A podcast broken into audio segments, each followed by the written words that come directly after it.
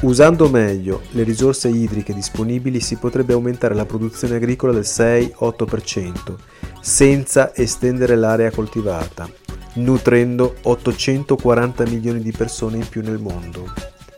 Oggi le difficoltà economiche e la mancanza di volontà politica limitano l'uso dell'irrigazione, anche quando sarebbe sostenibile dal punto di vista ambientale. Si potrebbero irrigare i campi per produrre più cibo in caso di piogge insufficienti soprattutto in Europa orientale, Asia centrale e Africa subsahariana. Secondo Science Advances, Nigeria, Ucraina, Russia, Romania e Kazakistan hanno la possibilità di aumentare notevolmente i loro raccolti. In particolare, la Nigeria potrebbe nutrire fino a 98 milioni di persone in più.